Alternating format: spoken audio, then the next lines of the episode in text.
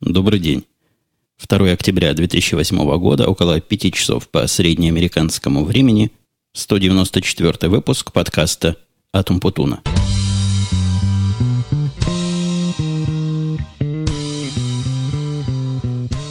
Ну что, сегодня исключительно для разнообразия запишу я подкаст вовремя в свой основной рабочий день, хотя обстановочка не очень тут благоприятствует. Самая громкая половина семьи – к счастью, отсутствуют. Они пошли в парк. В тот парк, в который они уже как-то ходили, я как-то рассказывал, там, где танки и цветы, и все детские другие удовольствия.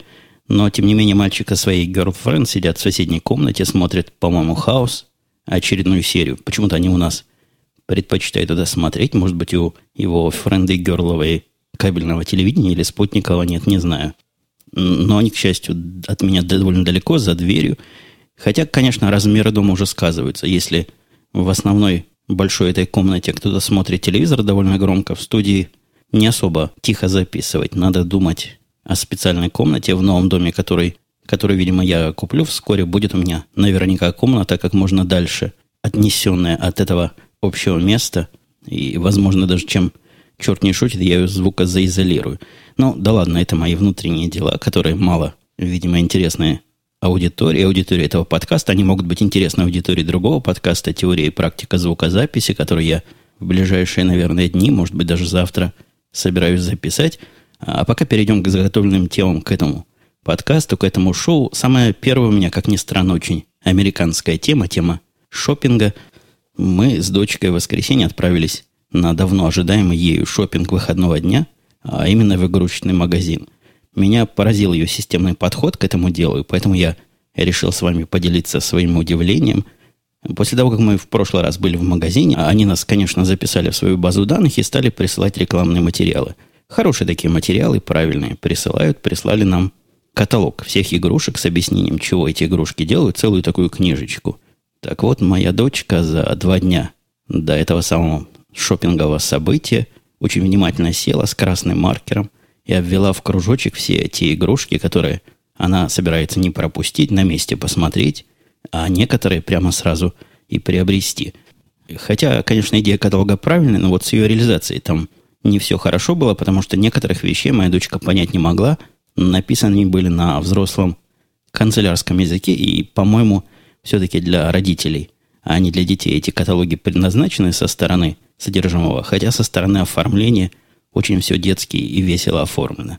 Короче говоря, обвела там кружочков 10-15. Но, к счастью, в магазине, в который мы поехали, как-то найти однозначное соответствие того, что она там обвела, и с тем, что мы в магазине видим, ну, практически невозможно. Никакого индекса в этом каталоге почему-то нет. Ну, а визуально, когда мы что-то находили, мы, конечно, это приобретали. Меня тоже в очередной раз, не в первый далеко раз, и я думаю, если вы слушали подкасты – опять удивило ее полнейшее хладнокровие к девчоночным играм, ко всем этим барбям, целый огромный отдел мы проходили просто без всякого воодушевления, а вот в области, которую она называет занятия. То есть у нее бывают игрушки, а бывают занятия. Занятия – это такие игрушки, которыми, которыми надо заниматься. Ну, например, что-то вылепить из чего-то и залить в какие-то формочки. Мы такую штуку купили.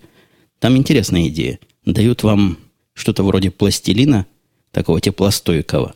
Плюс к нему такие формовочные пластиковые штуки, то есть туда вдавливать. И после того, как пластилин застывает, заливаете а, жидкостью специальной, тоже прилагаемой, разных цветов, там эта жидкость. И когда все хозяйство высыхает, получается довольно плотная пластико-резиновая игрушка. Вот сделай сам себе слоненка или там какую-нибудь обезьянку, или еще чего-то в этом роде. Это один из примеров занятий – были там занятия совсем такие нетривиальные. Мы тоже приобрели такую штуку. Она, конечно, была и в каталоге обведена в красный кружочек. Некое довольно техническое устройство для... Я не скажу, что хай-техническое, но техническое устройство для изготовления магнитов в домашних условиях. Вот те магниты, которые цепляются на холодильник, ну, я думаю, знаете, плоские такие, которые берутся обычно из каких-то из каких-то мест с какими-то рекламными целями, эти места их раздают. Так вот, можно при помощи этого устройства свою картинку, любую туда перевести, даже фотографию, и сделать себе магнит любого размера. К нему там и расходные материалы тоже продаются. Примерно такая же ценовая политика, как и при расходных материалах для струнных принтеров. То есть набор магнит, который туда внутрь засовывается, он стоит чуть-чуть дешевле, чем весь этот довольно сложный на первый и даже на второй взгляд агрегат. Я в этот раз не удержался и купил себе две игрушки, две летающие игрушки. Как-то я к таким летающим игрушкам совершенно неравнодушен. Одна из них, если я смогу, я поставлю картинку, но представляет собой крыло с двумя винтами. Винты находятся в вертикальной плоскости, а крыло в горизонтальной. И к этому делу, по-моему, инфракрасное устройство управления.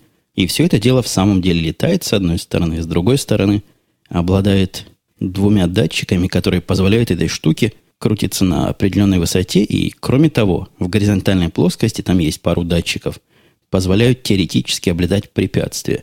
Ну, так, во всяком случае, в инструкции сказано, что касается висения на определенной высоте, а скорее полета на определенной высоте, с этим оно еще как-то справляется. Вот облетать чего-то, это, видимо, чисто теоретически и маркетинговая возможность.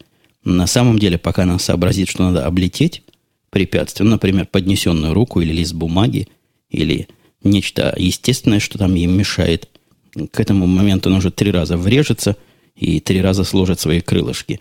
Оно довольно прочное, хотя в комплекте шли и запасные винты, и запасные крылья, пока менять не пришлось, но что неприятно в этой игрушке, это ее короткое время жизни. В пульте управления есть целых шесть батареек АА, вы заправляете, заряжаете, точнее говоря, летающую часть этого крыла, я даже не знаю, как это назвать, в течение минут пяти. После этого по инструкции она должна минут пять летать. Летает от силы 2-3 минуты, потом опять заряжать. После трех-четырех зарядок батарейки абсолютно полностью истощаются. Но вы можете представить батарея прожорливость такой штуки. Вторая летающая фиговина была попроще гораздо и подешевле, потому что крыло это, оно в такой серьезной коробке продавалось, по-моему, даже металлической – стоило тоже серьезных для игрушки денег, долларов 60. А в долларов за 5 купили тоже приятную вещь, хотя самостоятельно не летает. Некая, некая ручка, на которую сажаются винты маленькие пластиковые, в кольцевой такой оболочке. И трудно это словами описать, но думаю, вы себе представляете, как оно может выглядеть. И нажимая на курок на этой штуке, винт быстро раскручивается, а при отпускании курка снимается какой-то стопор, и винт летит летит не только вверх, а если нагнуть эту штуку, то и в бок. Насколько я понимаю, играбельность, кроме запуска, куда попала, состоит в том, чтобы попытаться ее поймать. Для этого пускало оснащено такой сетчатой корзиной, в которую вы должны этот винт словить. У меня ни разу не удалось этот винт словить. Мне тоже не кажется, что кто-то может это словить. Уж больно он легкий, больно быстрый. И даже если близко поднесешь эту корзину к падающему винту, он вращается, зараза. И попытка прекратить его вращение приводит к тому, что отскакивает в разные стороны. Короче говоря, слишком он легкий для такого использования. Когда мы поехали в этот магазин, завезли жену тоже пошопать в хозяйственный магазин, потому что ничего более интересного в округе там не было, купила она удивительную вещь. Надо было ей повесить полку, а, как я говорил не раз, стены здесь с точки зрения дреления не очень дружественные. То есть не то, что они бетонные и твердые, а наоборот слишком мягкие – мне, например, вешать полку – это каждый раз особый проект. Ну, там необходимо свои технические процедуры провести. Жена же почему-то решила, что если есть хорошая дрель, то любая стена будет хороша. В результате купила, мне кажется, самую большую дрель, которая там продавалась на кучу ампер фирмы Bosch. Серьезное такое устройство, не на батарейках каких-то питается, а подключается толстым проводом прямо к сети, причем настолько серьезная, когда ее включаешь, весь свет в доме аж мигает. И я не знаю, что она собирается этим делом сверлить, я уже объяснил, что в наших условиях ее использовать абсолютное безумие, но все равно оставили при хозяйстве, если вдруг придется какой-нибудь бетон или цемент сверлить, какие-то серьезные железобетонные конструкции пробивать, а она еще умеет подбивать, для того, чтобы сверло туда как следует проходило. Вот тогда, конечно, и воспользуемся – я, собственно, вспомнил про эту дрель, тяжелую и серьезную, потому что есть какое-то в покупках, которые моя жена делает в домашних, некая брутальность. Если дрель она покупает, то обязательно самую тяжелую, самую серьезную. А если мы обсуждаем приобретение новой машины, то обязательно машина должна быть самая большая, самая железная и самая угловатая. Уж не знаю, откуда в ней такая тяга к мужественности. Хотя, конечно, коллега мой Дима из подкаста «Янки после пьянки» нашел бы этому делу вполне и вполне фридийское обоснование. Из рабочих новостей, таких забавных и, возможно, интересных широкой публике, на работе у нас есть такой корпоративный email-сервер, который в самом деле не тот Google.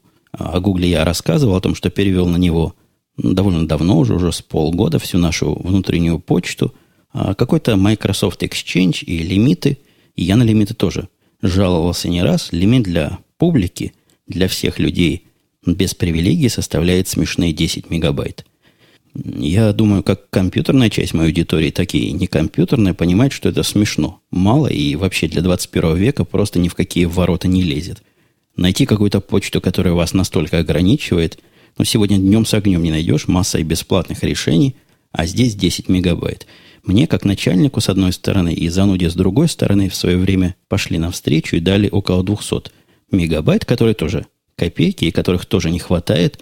Но как живут эти люди с 10 мегабайтами, для меня полнейшая загадка. Загадка эта немножко прояснилась, когда я прочитал сообщение, циркулирующее в нашей внутренней почтовой системе об оптимизации своих почтовых вложений. Но в самом деле там доходит до смешного.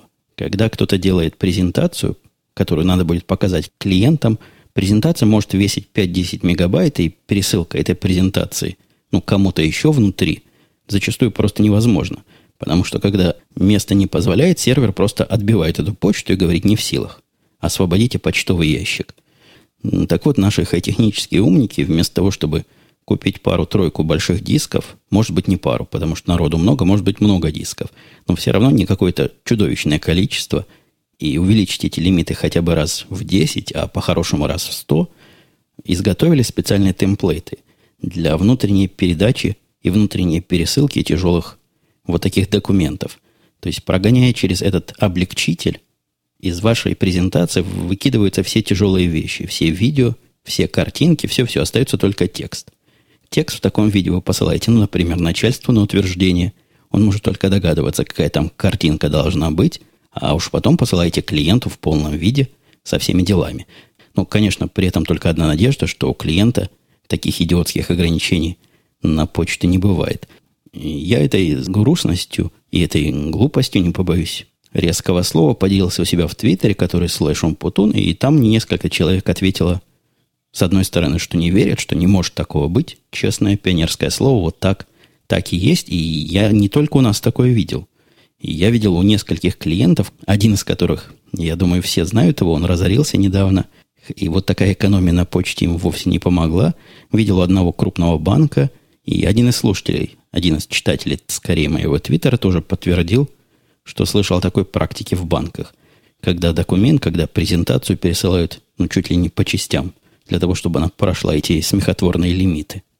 И еще на работе, я был во вторник на работе, свой обычный день, то есть позавчера провел со своими орлами, ну, у меня там такой стиль разговоров, после того, как мы обсуждаем все насущные дела, говорим за жизнь. Народ любит эти разговоры, собираются как бы на заваленке, только семечек не хватает, и болтаем о том о сем, иногда полчаса, иногда час. Ну, вот такой у нас, иногда совмещенный с обеденным перерывом, разговорчик. В этот раз разговорчик был политический, и я могу с гордостью сказать, что перетянул одного человека полностью на правильную политическую сторону. Ну, понятно, для меня правильная – сторона республиканская, а в одного, похоже, заронил серьезные сомнения. Мне интересна была их аргументация, этих двух колеблющихся. Оба они были индийцы. Видимо, основываясь на их личной истории, вот того, кого я смог перетянуть, ему абсолютно было неважно поначалу, какие политические взгляды и какие последствия применения этих взглядов могут быть. У него была одна присказка, как у наших старушек, лишь бы не было войны.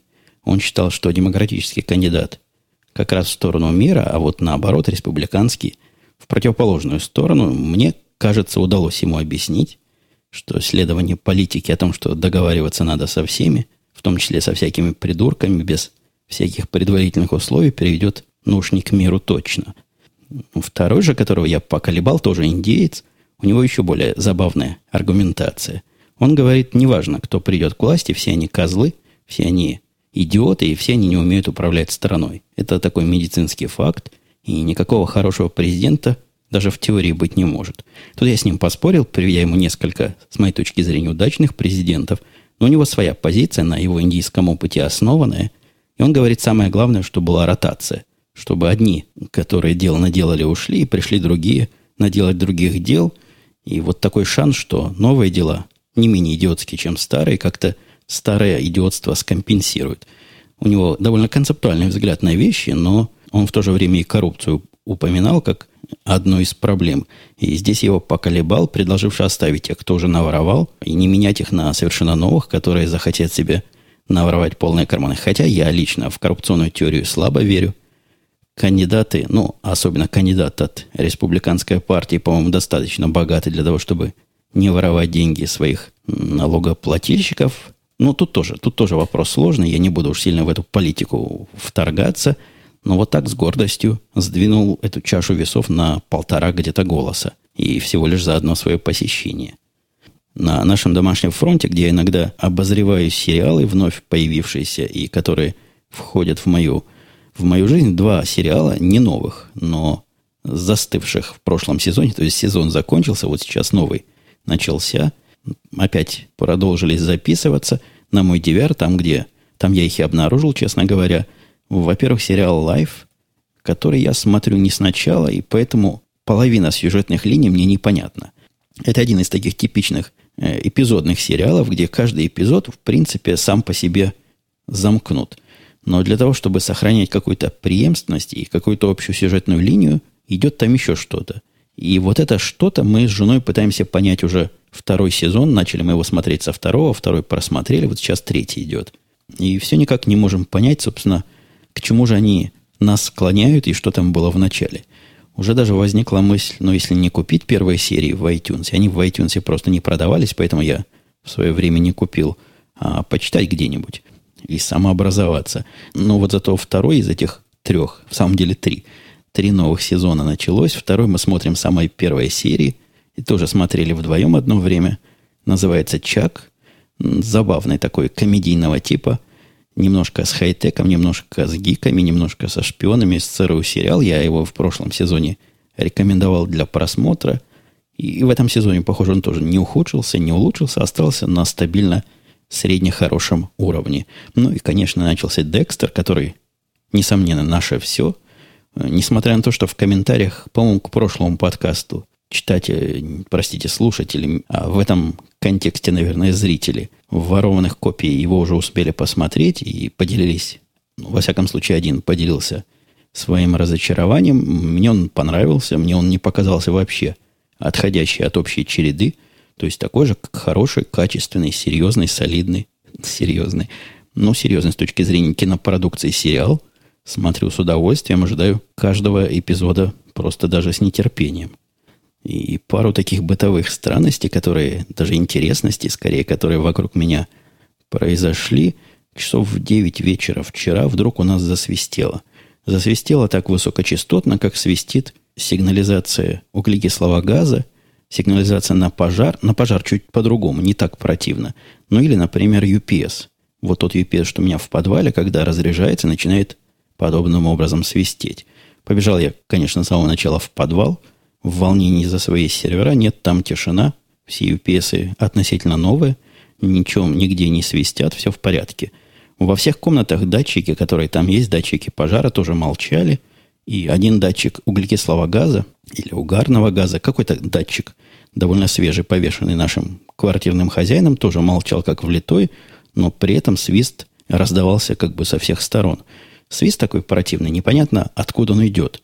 Настолько его частота нечеловеческая, где-то там на границе слышимости высоких частот, наверное, в районе 20 килогерц, ну, может быть, 15 килогерц, что определить источник невозможно. В конце концов, жена моя определила, оказывается, это у соседей. Причем не просто у соседей, а сосед зачем-то вынес этот датчик пожара и испытывал его на улице, поднося к нему зажигалку и смотря, как он будет пищать. Датчики, они автономные абсолютно, работают на одной батарейке – и свистят, как вы уже поняли, довольно громко. Зачем это надо было делать, не очень понятно. И переполошить всех соседей, потому что не только мы выскочили, но и соседи с другой стороны, в поисках чего же у нас горит и чего у нас пищит. Хотя, может, сосед был пьяненький и вот таким образом развлекался по своему пьяному делу, кто его знает. С другой же стороны, один из вас, один из слушателей, и я не уверен, что этого подкаста порадовал меня замечательным разговором, который произошел в скайпе. И я, конечно, не буду называть, кто это был. Разговор был, ну, в принципе, персональный, такой человек в человек, глаз в глаз. Но стилистика, даже не стилистика, а эстетика разговора скорее меня немножко удивила. Связался некто со мной, который числится под именем, ну, скажем, Ваня, для обобщения и для простоты, и для анонимности, и говорит, здравствуйте, я ваш слушатель, а вы знаете, с кем вы разговариваете? Я сказал, нет, не знаю. На что он спросил, сказать? Я сказал, скажи, или скажите, если хочешь, или если хотите, я не помню, я в каком, в каком мы разговаривали падеже друг с другом, в каком роде, вроде мужском, в падеже, не помню в каком. Но почему-то мой таинственный собеседник не признался, кто же он такой, а строго так спросил, скажите, пожалуйста, почему вы до сих пор не вернулись в Россию? Вот так вот с места в карьер. Сначала, кто я такой, а потом, почему не в России? Я ответил на это коротко, что мне, в общем, и здесь хорошо. И, видимо, вызвало недовольство, потому что он опять спросил, а вы знаете, с кем вы разговариваете? До меня до сих пор с трудом доходит, то есть вообще не доходит, что он хотел сказать и за кого он себя пытался выдавать. Я сказал, я вижу Ивана, который из города Санкт-Петербург. Он говорит, нет, на самом деле я не Иван, и не из города Санкт-Петербург, а такой-то, такой-то из города Ялта. Знаете ли, где Ялта? После этого пригласил приезжать в Ялту, и, но загадку так и не раскрыл, что же он от меня хотел и зачем ему... А, он еще спросил в процессе, просто потребовал мое настоящее имя и фамилию и год рождения, какие-то буквально анкетные данные, когда я не дал – Пообещал никому не говорить, но дальше требовал. Ну, не раскалывал меня, какой-то странный, не Ваня, из города Ялтых, который числится в Санкт-Петербурге в своем скайпе. Зачем? Кто? Почему? Для чего? Чего он такое хотел исследовать? Зачем ему мои личные данные? Полнейшая и непонятная загадка. Слушатель Баш пишет. Уважаемый Умпутун, прокомментируйте вот эту новость. И даю ссылку на новость, правда ли это или враки и пропаганда. Трудно сказать, насколько оно пропаганда, хотя такая очень советская стилистика, похожая на то, как, помните, рассказывали про американцев, живущих под мостами и питающихся в мусорных бачках. Там статья, которая рассказывает, как простые американцы страдают от финансового кризиса. Мне трудно сказать, как они страдают. Я про Америку вообще не могу в целом сказать. Вокруг меня ничего особо страдабельного не происходит. Я свои инвестиции, даже вам скажу, в тайне немножко преувеличил в процессе этого кризиса и нисколько со своей стороны не пострадал. А кроме того, еще деньги пришли откуда не ждали. Мне вернулся долг, долг, о котором я уже и забыл, с одной стороны. И, честно говоря, не то, что не надеялся, я просто знал, что мне его не вернут. Он в таком контексте как раз и давался, как безвозмездная помощь друзьям. Но вот вернули, просто требовали взять пришлось взять так, что я разбогател аж на целых больше, чем тысячу долларов. Своеобразная компенсация финансовых американских кризисов. Но стиль этих статей, это не первая статья, которую я видел, он, конечно, пропагандистский и, конечно, предвзятый. Хотя, возможно, есть такие места, в которых люди страдают от всего этого.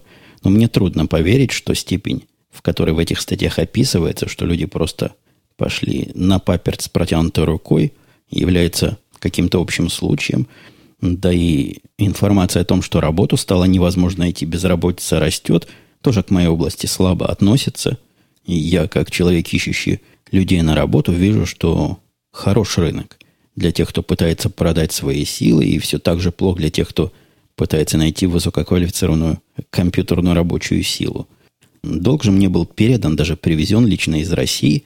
Приехала ко мне гостья, я думаю, вы помните – гостья, которая приезжала ко мне, наверное, с год назад, опять нас посещает. Такая у нас семейная радость. Вот сейчас они вместе с гостьей в том самом парке, где и танки, и цветы сразу.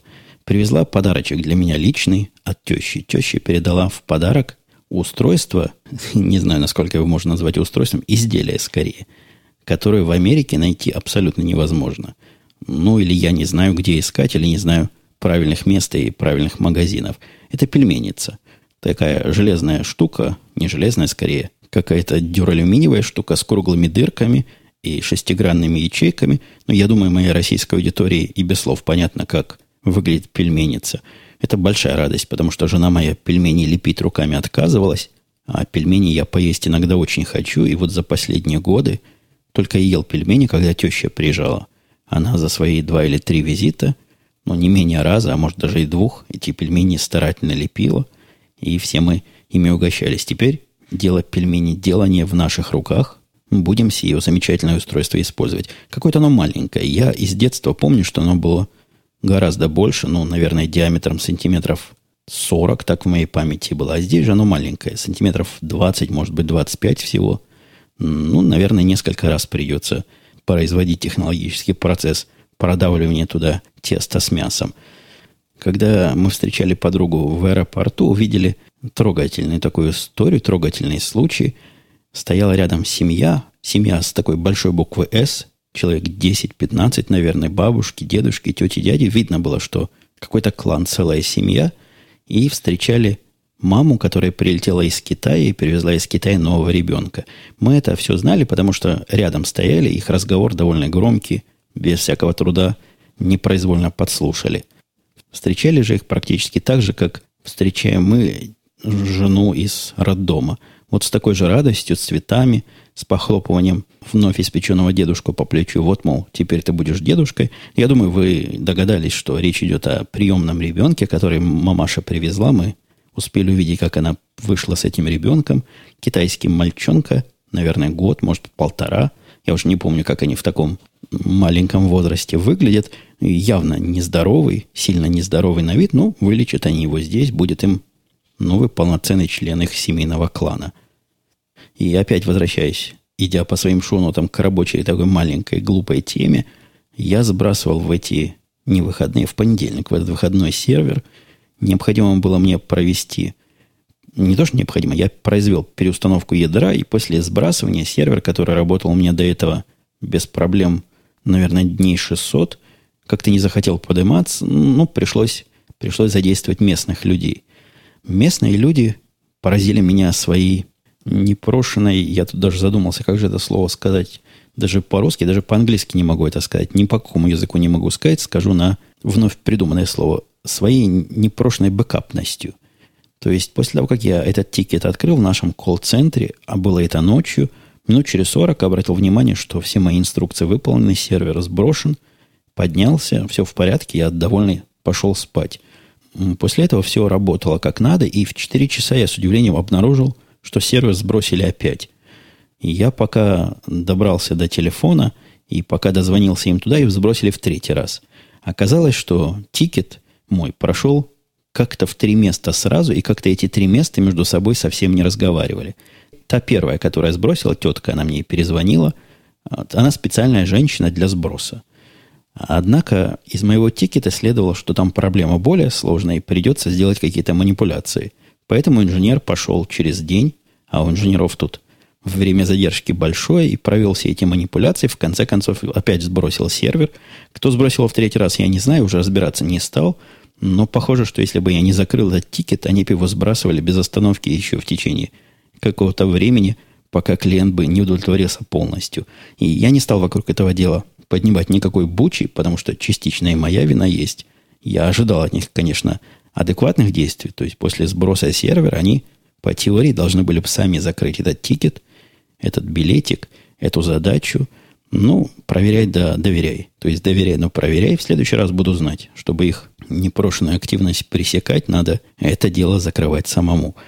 И вот в эту сторону струи непрошенной активности мне пришло сегодня письмо, сопровождаемое телефонным звонком. Письмо пришло от моего хостингового провайдера GoDaddy, у которого я держу, да практически все держу. Вот этот сайт, который вы посещаете, чтобы найти подкасты свежие, подкаст.com.com там находится, радио Ти там когда-то находилось, и я, в принципе, собирался его обратно туда переносить. Короче говоря, все мои подкаст-проекты так или иначе с GoDaddy связаны. А письмо о том было, что нарушитель я серьезный нарушитель их лицензионного соглашения, и они мне дают 48 часов для того, чтобы удалить, и там был целый список директорий, которые мне предлагали удалить. Если вы думаете, что они в этих директориях нашли какую-то запрещенную продукцию, какую-то порнографию или какой-то нелицензионный контент, так вы таки ошибаетесь. Ничего странного там не было, а просто они обнаружили, что на эти директории ни один из моих веб-сайтов не ссылается. Это и не мудрено, потому что некоторые мои сайты такие композитные. То есть на одном домене, на одном хостинге находится сайт, на другом хостинге находятся его некоторые файлы, на третьем еще чего-то. Короче говоря, из списка, который мне представили, была одна директория, которая была под вопросом. Кстати, откуда вопрос возник? Я им, конечно, позвонил, они мне сказали, в нашем лицензионном соглашении прямо запрещается использовать наш хостинг как файловое хранилище. И если вы хотите пользоваться как хранилищем файлов, пожалуйста, заведите специальный виртуальный хостинг или, или выделенный сервер, и вот тогда храните, что хотите. А так только, как же они это сформулировали, регулярные материалы, которые обычно бывают на веб-сайтах и обязательно связаны с веб-сайтами, которые хранятся у нас. Была там одна директория такая, сомнительная с их точки зрения, та, через которую в далекие времена мы с Бобуком обменивались файлами для подкаста «Радио Ти», куда он выкладывал свою дорожку, а Ляпка выкладывал свою дорожку, уже довольно давно. Это не пользуем после того, как появился хостинг на народе, но директория там осталась, потому что есть. Не просит с одной стороны, с другой стороны – размер, который мне там даден, дискового пространства, я использую процентов на 5-10. Все остальное, что они там нашли, было какое-то непонятное. То есть там был каталог, назывался, назывался Умпутун 2. Каталог был пустой, но почему-то они решили, что он тоже нарушает их лицензию. Я им в письме прописал. Я не понимаю, как пустые подкаталоги могут нарушать хоть что-то. Было еще парочка э, директориев, которые являлись бэкапами для моего сайта. Ну, дело это разумное, когда новую версию движка выкатываешь, хорошо бы сделать запасную копию. На скорую руку я просто делаю копию всему директорию, а потом уж разбираюсь. Таких пара копий у меня и оставалось, но согласитесь, как файловое хранилище, вряд ли их можно оценить. Но самый сложный, самый спорный момент, из-за которого я, собственно, и написал им email, так бы я просто молча пошел на компромисс. Ну, захотите, хотите вы от меня удалить ненужный мне и так директорий, я удалю. Мне не жалко, но они потребовали от меня удалить директорий, в котором лежат MP3 эм файлы подкаста «Теория и практика звукозаписи». Насколько я понимаю, технический их конфуз был вызван, наверное, был вызван тем, что MP3 эм файлы для этого подкаста находятся не внутри директория, в котором находится сайт этого подкаста. Ну, во всяком случае, это моя гипотеза, которая вполне правдоподобно и разумно звучит – я ему отписал, что так и так, есть прямые ссылки с сайта, вот вам сайт, вот вам ссылки, никакого хранилища файлов здесь не происходит, и прошу убрать меня из списка этих самых нарушителей. Все остальное убрал, хотя там тоже отписал, никакого нарушения не нахожу, ну и так далее, и так далее. На всякий случай прикрыв себя от возможных наездов с их стороны. Они пообещали в течение 48 часов какую-то реакцию, посмотрим. У меня есть некий страх, что для того, чтобы хранить там MP3, эм может быть, у них и MP3 эм нарушают, их лицензионное соглашение. Там ведь сказано, традиционные для веб файлы должны храниться. Мне кажется, сегодня, в 21 веке, как аудио, так и видео вполне для веба традиционно. И я думаю, если вдруг возникнет дискуссия, я этот довод им выскажу, посмотрим, какой результат получится. Ну, в крайнем случае перенесу аудиофайлы на Lipsyn, где они единственный и неповторимый традиционный тип из себя представляют. Как-то долго я говорю, хотя в каком-то, мне кажется, очень ускоренном темпе сегодня все это дело прошло. Сэнди Кэт говорит, радио «Эхо Москвы» довольно политизированное радио. И, к слову, его действительно слушают наши сверхвласть имущие в машине. Знаю, потому что знаю. А, знает Сэнди Кэт, но сказать не хочет. Наверное, сам такой. Сам в машине слушает, а может быть, возит того, кто слушает. Очень жаль, пишет дальше Сэнди Кэт, что слушает этот радио от силы 1% населения. 99% предпочитают попсу, псевдошансон, блатняк и так далее. Я, кстати, про статистику слышал, как они рассказывали, что их слушают то ли 900, то ли 800 тысяч человек в Москве. Мне кажется, это уже больше одного процента, но это с точки зрения процентов моих любимых – а к чему сказал это Сандикат, я не знаю. Я в прошлый раз «Эхо Москвы» как-то упоминал, ругая их компьютерные передачи. Ну да, политизированное радио, хотя, мне кажется, позиции высказывают они сильно разные. И иногда настолько разную позицию я бы, если бы это была моя радиостанция, высказывать бы не давал. Один из гостей программы пишет дальше P1 Ютон, может, Питон подразумевается. Это Герман Клименко, создатель сервера статистики и платформы для блогов Live Internet. Странно предполагать, пишет дальше Питон, что он не знает, что такое на самом деле куки. Это я в прошлый раз, я вам напомню, поудивлялся объяснению этого самого, как выяснилось, Германа Клименко, ну, во всяком случае, со слов Питона, где он рассказал куки, как это такие маячки, которые устанавливаются на ваш компьютер, следят за вашим поведением в интернете и записывают ваши пароли. Такое немножко параноидальное объяснение, согласитесь, если вы понимаете. А если вы не понимаете и куков баялись до этого, то после такого объяснения забоитесь их еще больше. Вот, собственно, над этим я немножко и поглумился в прошлом подкасте. На мою реплику в комментариях, что такая трактовка мне кажется чудовищной и неграмотной, Питон написал, что чудовищность трактовки вызвана попыткой объяснить простыми словами сложную вещь, а не тем, что ведущие не понимали, о чем говорят. Мне кажется, человек, который понимает по-настоящему, он умеет это и понятно объяснить. Хотя, наверное, бывает сильная, сильный разрыв между пониманием и речевым аппаратом – но, в принципе, Герман это говорил вполне бойко, и я на его месте смог бы найти 10 других, не таких пугающих и не таких, хотя, конечно, не таких сенсационных оби- объяснений, что такое куки представляет собой на самом деле. В конце дискуссии Питон пишет, дело не в куках, а просто делать вывод о профессиональных знаниях человека на основе одной не самой удачной фразы, на мой взгляд, странно. Я согласен, я не помню, чтобы я делал выводов о профессиональных знаниях человека на основе этой фразы. Я человека этого не знаю. С профессиональной деятельностью его не знаком. На работу его не принимал, сам к нему не аппликался. Короче говоря, про человека ничего сказать не могу. В передаче такое объяснение, я повторюсь, мне прозвучало очень по-дилетантски и как-то даже намеренно параноидально. Слушатель Урчр, URCHR, в тему сезона приема на работу. Евгений пишет он, как ты смотришь на такое предложение – Недавно ты на Хабре обстоятельно делился информацией по микрофонам. Не мог бы ты не менее детально осветить вопросы из другой твоей профессиональной деятельности приема на работу в США? Меня крайне интересуют конкретные факты, что и когда говорить, качество и содержание резюме, и, если возможно, конкретные вопросы для собеседований с Java-программистами. Вот этой фразой меня, уважаемый слушатель, имя которого я второй раз уже не решусь выговорить, запутал. С одной стороны, в половине фразы мне показалось, что он со стороны человека, ищущего работу, хочет объяснение от меня получить. С другой же стороны, вопросы для собеседования Java-программистами это как бы для тех, кто с ними собеседует. То есть другая сторона стола. Он мне немножко в недоумение ввел или вверг. Э, пишет он, что слушает меня в течение порядка года. Уверен, что ты обладаешь большими объемами качественной информации по этой тематике.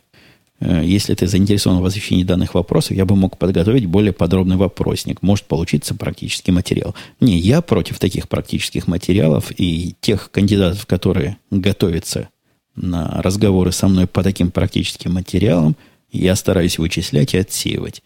Людей, которые прочли книжку «Как пройти интервью за 24 часа», ну или там интервью для, для дураков или что-то такое – это видно, заметно, как она на них повлияла, заметно шаблон их поведения, хотя сам книжки не читаю, но могу себе представить, что в них пишут. Что же касается другой стороны стола, это более практичная, конечно, заявка. Если писать пособие для организации интервью, то, наверное, можно было что-то интересное здесь наваять, хотя я стопроцентно уверен, что подобное пособие есть в массе, и всякие желающие из HR, которые хоть как-то должны – уметь интервьюировать при отсутствии профессиональных знаний в практической области, они как-то умудряются отсеивать кандидатов, рекрутеры эти как-то умудряются плохих от совсем плохих отделять. Так что, наверное, и такие есть. На более глубоких, на более тонких уровнях это каждый раз отдельный, не технический, даже какой-то творческий процесс, где смотришь на человека, подбираешь подходящий стиль разговора, подбираешь подходящую тему беседы – и иногда вопросы туда вставляешь каверзные. Но это сильно зависит от того, на какую позицию, кого ты интервьюируешь и вообще кто перед тобой сидит. Я для себя не смог общего правила никакого составить. Каждый раз импровизирую. Ну, примерно так же, как и в этом подкасте. Пикей Турол говорит, у моего знакомого в России начальство постоянно устраивает корпоративные пати. Странно, ведь методика западная, мол, сплочение коллектива дает большую работоспособность и производительность а использует как-то не на уровне. Это он мою, про мою прошлую вечеринку начальников упоминает. Хотя, может, в обедах из чемодана преследуются некие другие цели, может, что прояснится потом. И я не помню, то ли я вам не договорил, то ли я это потом узнал. цель вот, этой, вот этого мероприятия, с позволения, так сказать, обеда, была в том, чтобы показать работникам, что начальство помнит о финансовом кризисе и минимизирует свои расходы. Так что цель вполне пропагандистская такая была. Давайте дальше по вопросам. Слушатель Excel говорит спасибо за очередной подкаст. Хотел поинтересоваться, пишет он дальше. Это твое резко отрицательное отношение к пиратской продукции появилось, когда ты сам начал участвовать в разработке онных? Или оно было с самого рождения? Просто я тоже разделяю твою точку зрения по данному вопросу. У меня такое ощущение, что подобные позиции по отношению к этому вопросу начинают вырабатываться именно тогда, когда начинаешь что-то творить, и становится неприятно, когда кто-то что-то с твоими творениями делает незаконно. Ты тоже так думаешь? Спрашивает Excel. Конечно, это не то знание, которое родилось со мной, не то, которое было впитано с молоком матери. Я не помню свое отношение на самых ранних этапах к программному обеспечению. Но тогда как бы программы и украсть-то особо неоткуда было.